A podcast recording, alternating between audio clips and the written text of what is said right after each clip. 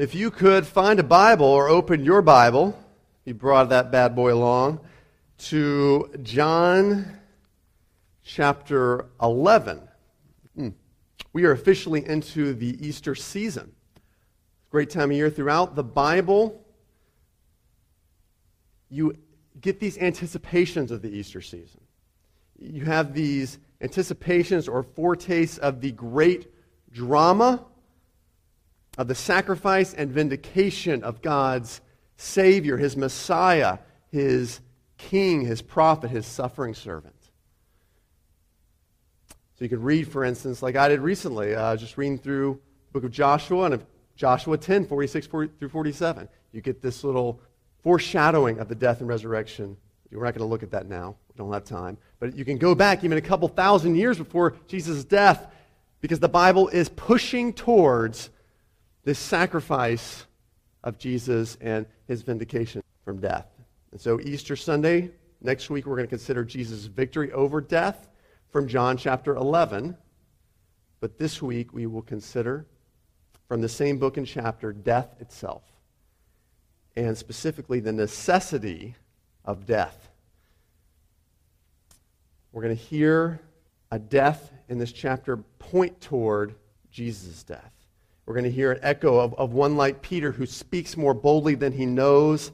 And we'll hear the echo of that famous murmuring near the cross. He saved others. Why can't he save himself? So let's watch and listen. John chapter 11. A man named Lazarus, who lived in Bethany, became sick. Bethany was the town where Mary and her sister Martha lived. This Mary was the one who poured the perfume on the Lord's feet and wiped them with her hair.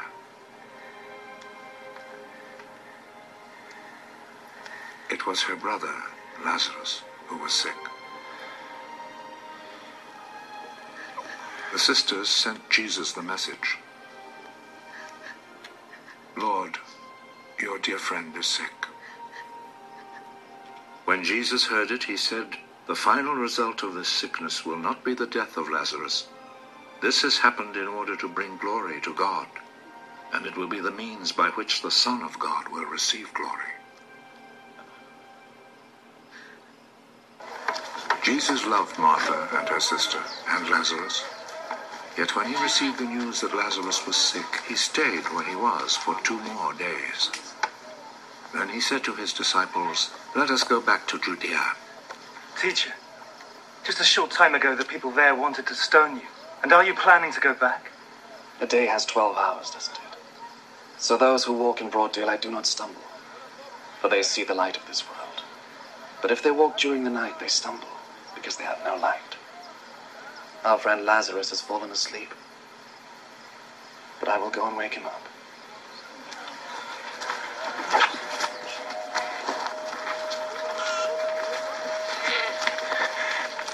If he is asleep, Lord, he will get well. Jesus meant that Lazarus had died, but they thought he meant natural sleep. So Jesus told them plainly, Lazarus is dead. But for your sake, I am glad that I was not with him, so that you will believe. Let us go to him. Thomas, called the twin, said to his fellow disciples, Let us all go along with the teacher, so that we may die with him. When Jesus arrived, he found that Lazarus had been buried four days before. Bethany was less than two miles from Jerusalem, and many Judeans had come to see Martha and Mary to comfort them about their brother's death. When Martha heard that Jesus was coming, she went out to meet him, but Mary stayed in the house. If you had been here, Lord, my brother would not have died. But I know that even now, God will give you whatever you ask Him for. Your brother will rise to life. I know that He will rise to life on the last day. I am the resurrection and the life. Those who believe in me will live, even though they die. And those who live and believe in me will never die. Do you believe this? Yes, Lord.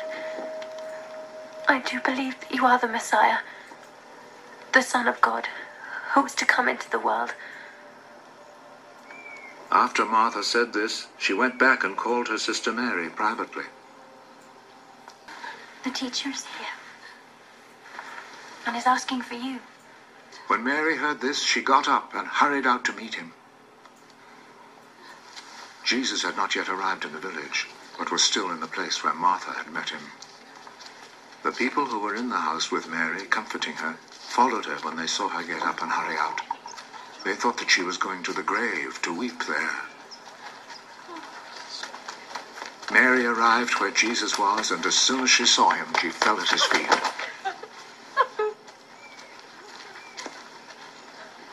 Lord.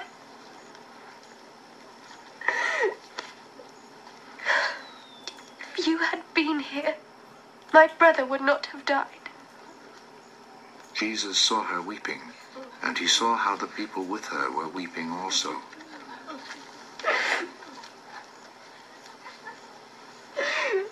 His heart was touched, and he was deeply moved. Where have you buried him? Come and see, Lord. Jesus wept. See how much he loved him, the people said. But some of them said, He gave sight to the blind man, didn't he? Could he not have kept Lazarus from dying? Deeply moved once more, Jesus went to the tomb, which was a cave with a stone placed at the entrance. Take the stone away.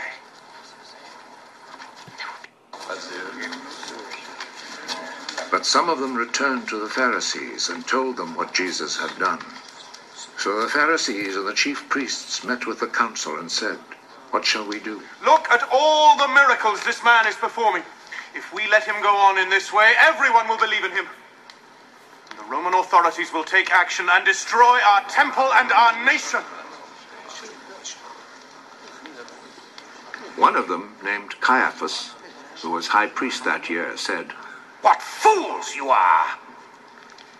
Don't you realize that it is better for you to have let one man die for the people instead of having the whole nation destroyed? Actually, he did not say this of his own accord. Rather, as he was high priest that year, he was prophesying that Jesus was going to die for the Jewish people, and not only for them, but also to bring together into one body all the scattered people of God. From that day on, Jewish authorities made plans to kill Jesus. In one sense, it is good to talk this morning uh, about death, to talk about death at such a time as this, when, when no one in our congregation has just uh, died, is on his or her deathbed. Uh, in other words, it's good to consider death when we are not inside the tragedy itself. It's helpful, even productive, to speak of death while we have some distance so that when the pain of death hits home, we might, even in the back of our minds, be able to remind ourselves why even death is necessary. But at the same time, how can we really ever escape?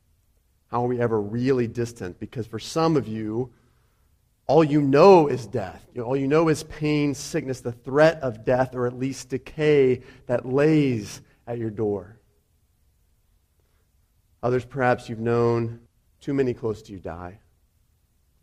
While still others, if not really all of us, are reminded of the stench of death through hunger and famine in third world countries, through the passing of a, of a movie star we grew up watching, or, or even just reading the latest homicide in a paper.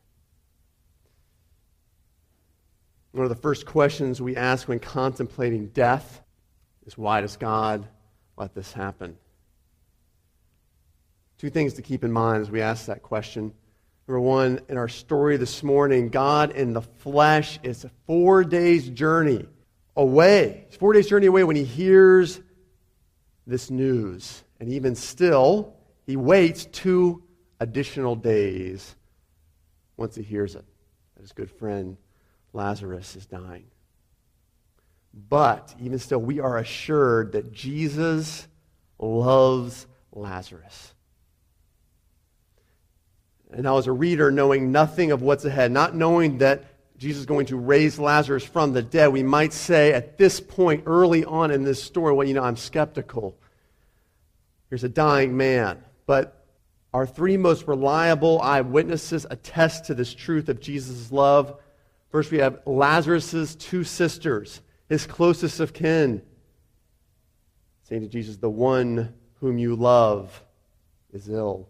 Verse 3. And then one of Jesus' closest disciples, John, speaks to it in verse 5. And of course, the Bible itself, which does not lie, attests to this fact that Jesus loves a dying man. Second thing to keep in mind is that Jesus has asked this question elsewhere, Luke 13, in fact, where he actually asks it, asks the question himself before his skeptics can.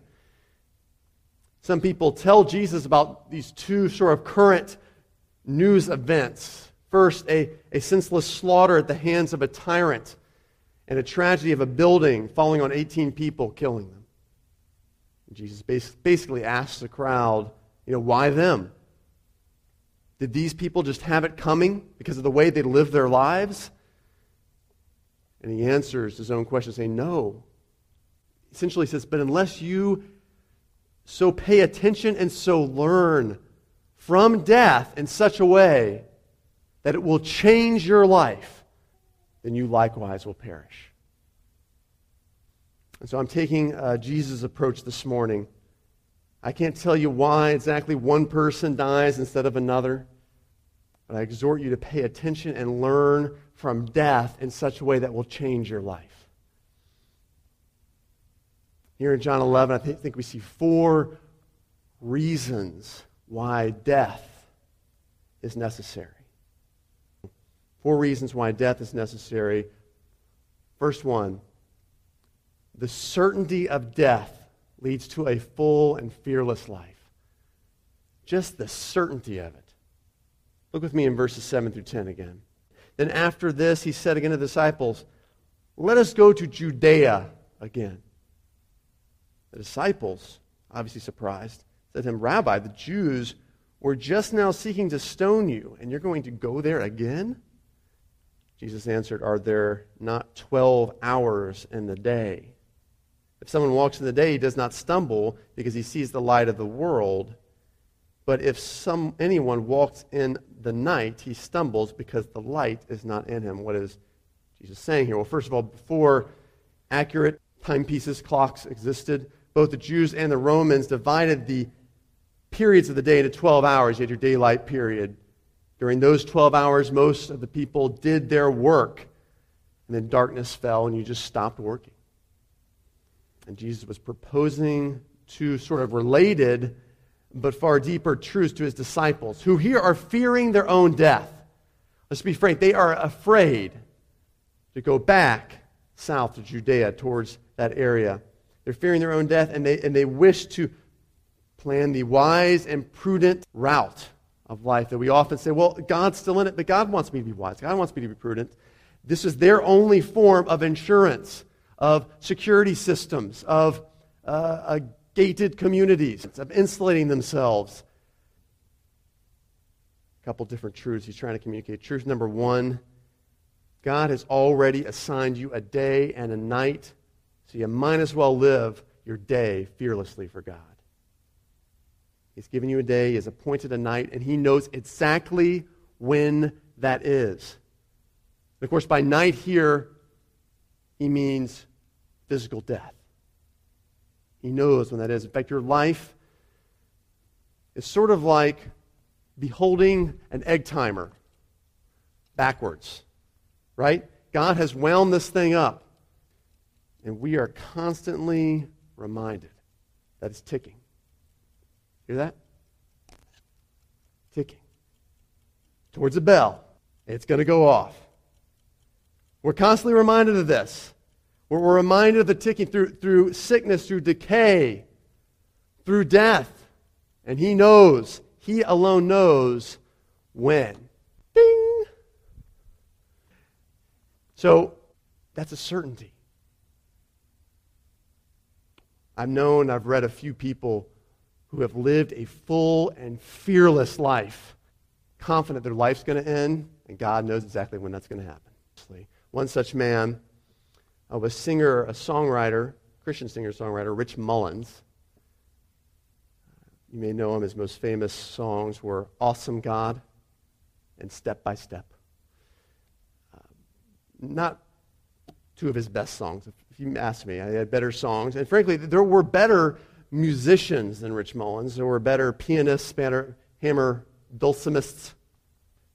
But Rich Mullins wrote songs like a man who believed his death was certain and that his life then was in God's hands. And so he, he knew the timer was coming and he just lived life to the fullest. He relished and enjoyed life. I mean, the guy, he loved eating steak. He bragged about not eating vegetables. All right, you know, be foolish. He, he, he slept on floors of people he just met who were hospitable to him. I actually met someone one time uh, who hosted Rich Mullins uh, in their house. I said, "Oh, how, you, how'd you meet him?" Oh, ah, he's at this concert and didn't have a, he didn't have a place to stay. He stayed on our couch. I was like, "Really? Nice." He just lived that way. I mean, he laughed. Guy made millions of dollars really through through his records, but he only saw about thirty-five thousand a year because every paycheck he received went through the elders of his church whom he, and I'm not going to suggest that, by the way, but uh, whom he instructed to, to give him only what the average man in his rural church made. And the rest went to the church or to uh, uh, charities. I mean, he just, he didn't care about it. He lived. Rich was influenced about the certainty of death early on in his life. He through experiences like his little brother dying at a young age, to, as a young child, having family picnics in a graveyard near their home. All right, in Indiana. In fact, his sister later commented after uh, Rich died, himself a premature death, she later commented, they just never thought that was strange, having picnics in a graveyard. And so they just got used to the idea of death. It became more familiar. In fact, he wrote a song Rich did about his own death, and it was his favorite song. It's called Elijah.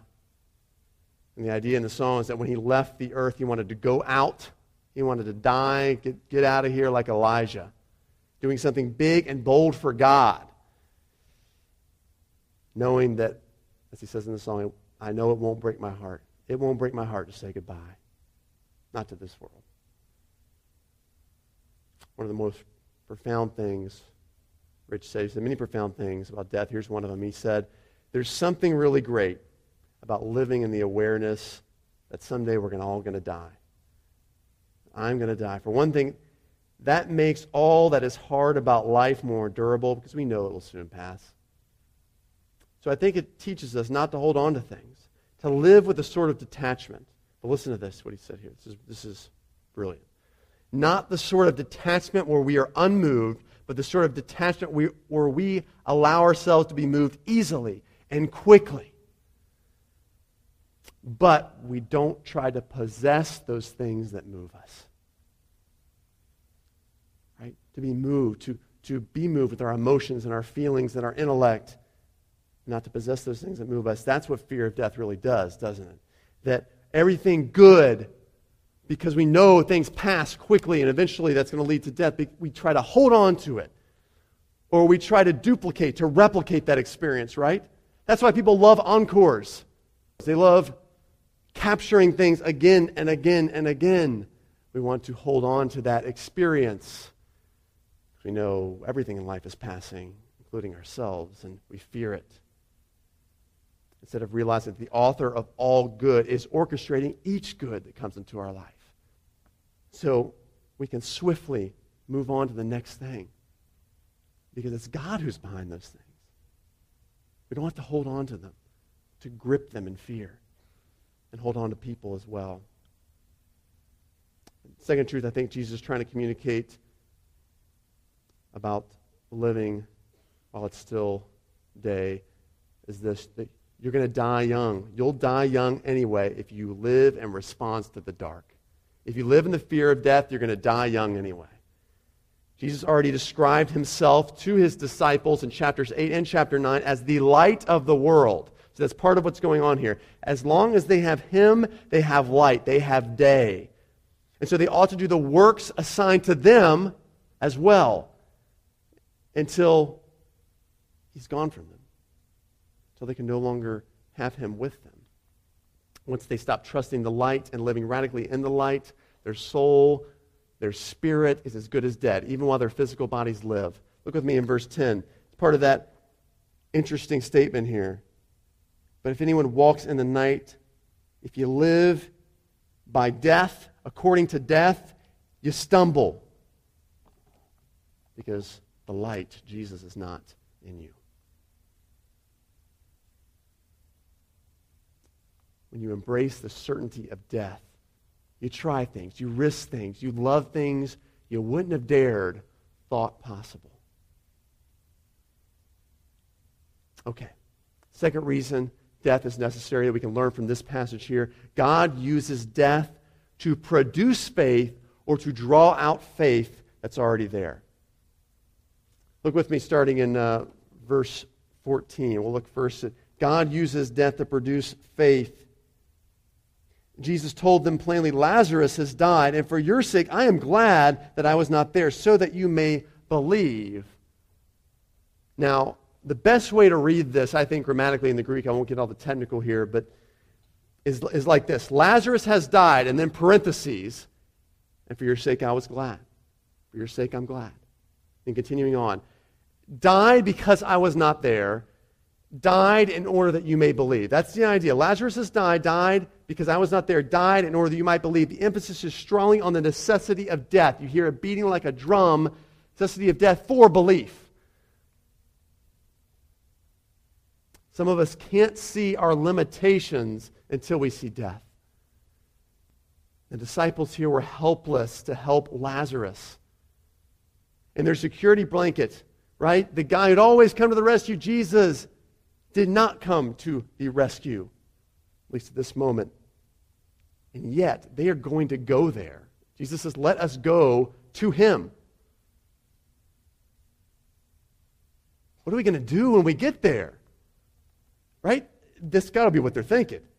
We're, we're walking not only towards this hostility, the threat of death from religious powers, but now we're walking into utter despair in our closest friends.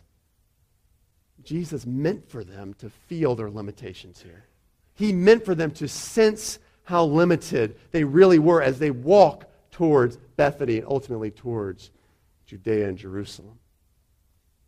Years ago, I was speaking with a friend who had been struggling to believe in Christ. He was 26 at this point, and when he turns 27, something happened. His father died also at age 27. And he started to put himself in his dad's shoes. And in doing so, he began to fear fear for his wife and his, his children. What if I left them? What if I departed at age two and four, which was how old he and his sister were when his dad died? Who, who would be there to warn them of dangers only a father can warn them, teach them things only a father can teach them? Who can guarantee anyone will impart to them a sense of life and of purpose that only a heavenly Father then can give? And he heard in the silence, No one. No one. And he realized how helpless he was, but also how helpless he'd always been, and how helpless he always would be. So at age 27, he began to trust to finally really trust Christ. I think because he realized that all men, including himself, are hopelessly limited in the face of death unless there is a hope beyond themselves. Right? There's only so much that one can see fixed or that can fix until there's a need for a healer who can bring wholeness to all things, who can bring healing to all things. He felt his limitations and reached out to Christ as Christ produced faith in him. God uses that death to produce faith and to draw out faith that's already there. Like in the case of Thomas here, look in verse 17 or verse 16. So Thomas called the twins, said to his fellow disciples, Let us go too, that we may die with him, with Jesus. Thomas had already been following Jesus, but here we hear his most courageous, most faithful act. He is confident that Jesus' trip down south towards Bethany in Judea would result in Jesus being seized and executed. And it aroused in Thomas the faith to stand up and declare, let's all die with him, because that's better than living without him. Thomas wants to attach himself to Jesus, even in the face of death. Every man, every woman, at some point, gets this opportunity to stand up radically with Jesus or to stand down from him. Everyone gets that chance at some point. And Thomas did. I mean, Thomas did it speaking better than he knew, which happens again in this passage. Because Thomas and 10 other disciples would, in fact, die for their faith in Jesus, just not when they thought.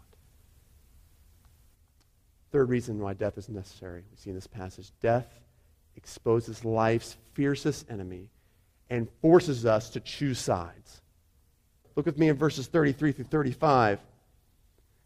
When Jesus saw her, Mary, weeping, and the Jews who had come with her also weeping, he was deeply moved in his spirit and greatly troubled. And he said, Where have you laid him? They said to him, Lord, come and see. Jesus wept. Of course, this is every Sunday school slacker's favorite memory verse, right? Verse 35, John chapter 11. It's the shortest verse in the Bible. Jesus wept. I've always heard Jesus had this emotional response because he was just sad for his friend. After all, Jesus was a human being, I was told. However, the verb embrimaomai, which is translated here, deeply moved. And it happens twice, right? The author puts it in here two times, verse 33 and verse 38.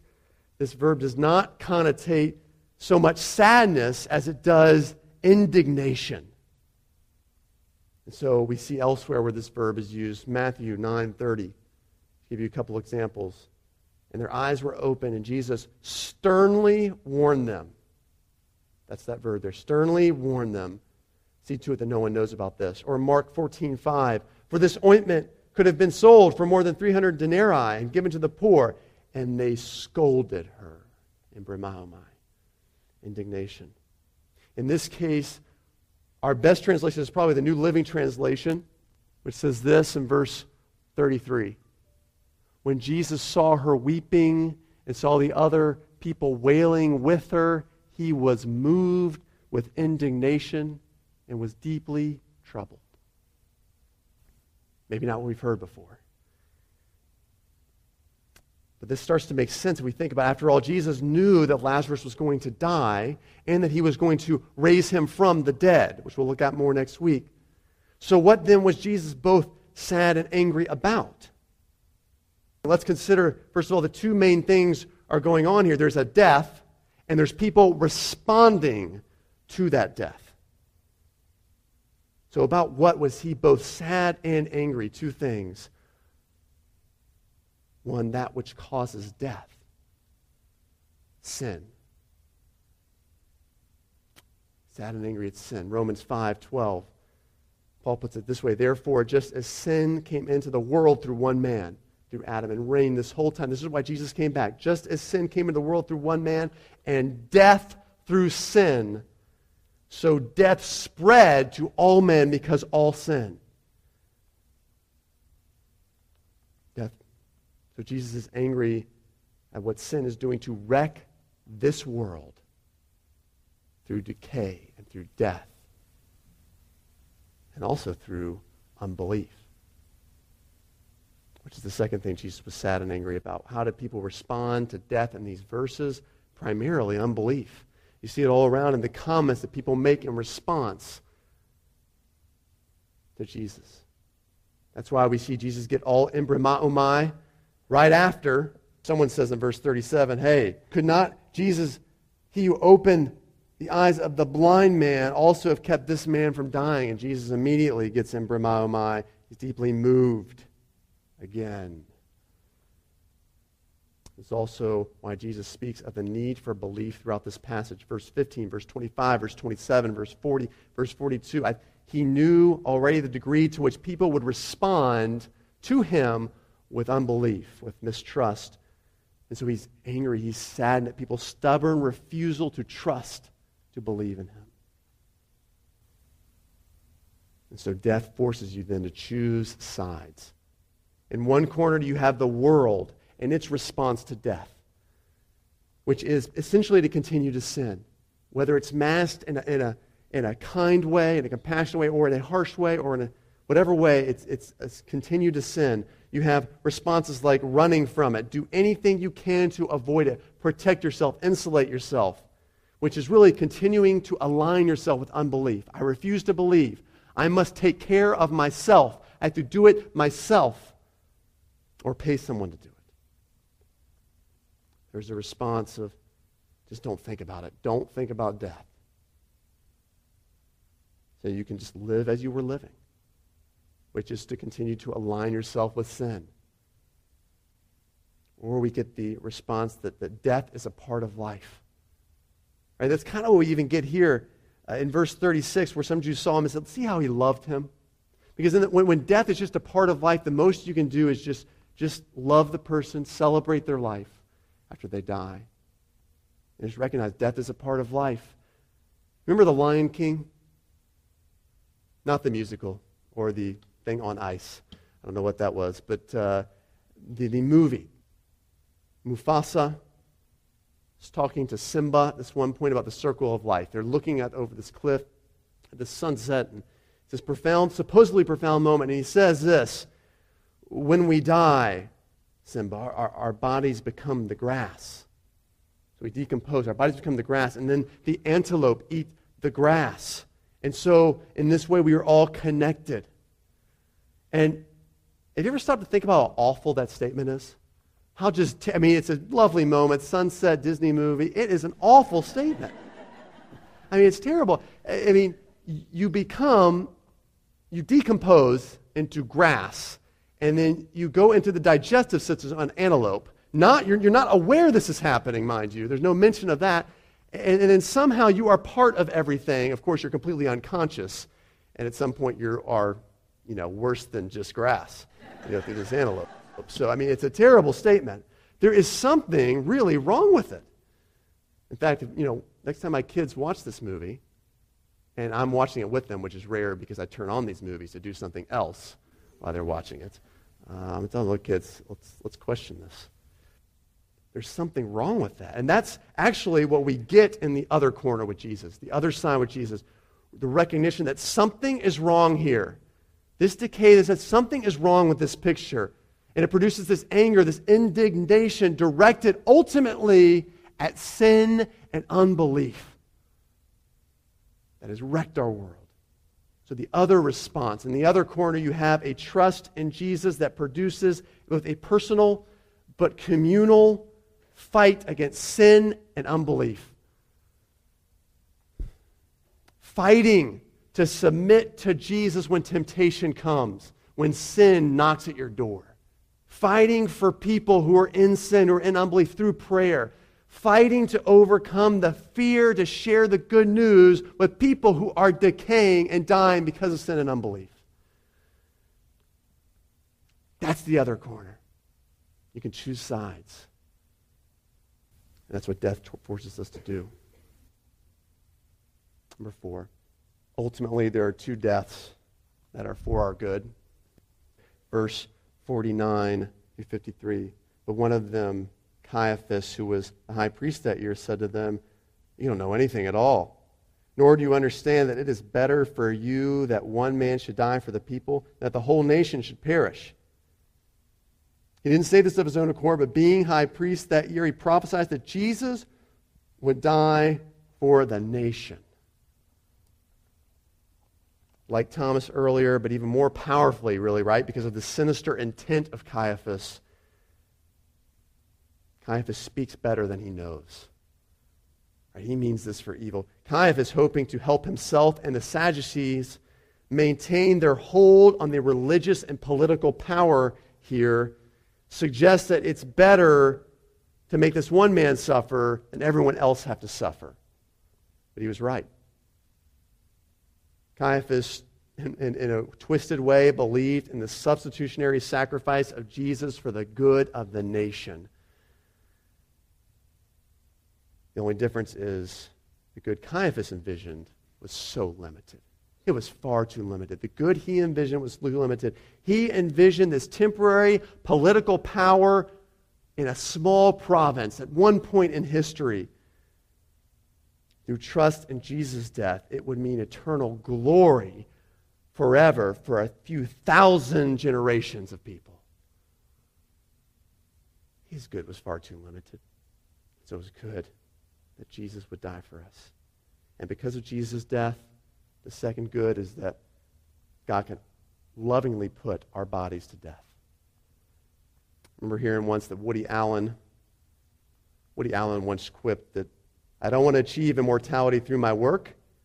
I want to achieve it through not dying. That was his philosophy. I mean, sort of funny, sort of true. He meant he wished he could live forever on this earth. And sometimes wealthy, prestigious people with some degree of power want. But even if it's possible to live forever on this earth, as we are in this body, the effects of sin include the decay of getting older, and your skin starts to sag. You, you get, in Woody Allen's case, less witty. All right, in his case as well, less young women to creepily hit on. All right, as Woody Allen has been prone to do, but, but mostly you get separation from God. If we lived like this forever, as we are, we would never be fully united with God because we can never fully get rid of sin. That big no in our heart stays with us to the day we die, even if we grow and even if we get more like Jesus, still there. And so it's for love, really, that God kicks Adam and Eve out of the garden. Because had he not, they would have lived eternally separated from him. And it's for love that he gives the garden back to us when we die for those who trust in Him. Physical death can and should always point us back to Jesus' death. Donald Grey Barnhouse is a fantastic preacher, pastor at 10th Presbyterian in Philadelphia in the mid 20th century. The great tragedies of his life was while he and his wife were still young, they had one little girl, and uh, his wife died. Now, before the little girl, her name was Margaret, before she was 10 years old, she died. And Dr. Barnhouse was, was trying to help his little girl and himself work through this terrible tragedy. And one day they were crossing the street, and a truck came awfully close to hitting Margaret. That wasn't, wasn't too close, but she screamed. But it, it clearly jolted young Margaret, and he had an idea. He, he kneeled down and he asked her, You know how sad we are about mommy, right? She says, Yes, Daddy, I know. Let me just ask you a question. Did the truck hit you? No. What hit you? Just the shadow of the truck. Well, death didn't hit your mom. Only the shadow of death hit your mom. Death hit Jesus. And because death hit Jesus, the only thing that can touch us who trust in Christ is the shadow of death, which is but a gateway to live forever where there is no longer night. What about us? We see common decay and death around us every day. Is it possible God is trying to get your attention? Because he loves you even still, as much as Mary, as much as Martha, and as much as Lazarus. Let's pray. Jesus, that one day that bell's going to ring. It's going to come. Are we ready for it? Are we living fully in light of it? Use death. As tragic as it is, use it to help us live our lives fearlessly, fully for you, produce faith in us. Maybe this is the moment where we finally decide we're going to cast out fear, where you're going to do that in us, and you're doing it this morning, where we're going to finally trust one who is limitless because we are so limited. We ask that you would. In Jesus' name we pray this. Amen.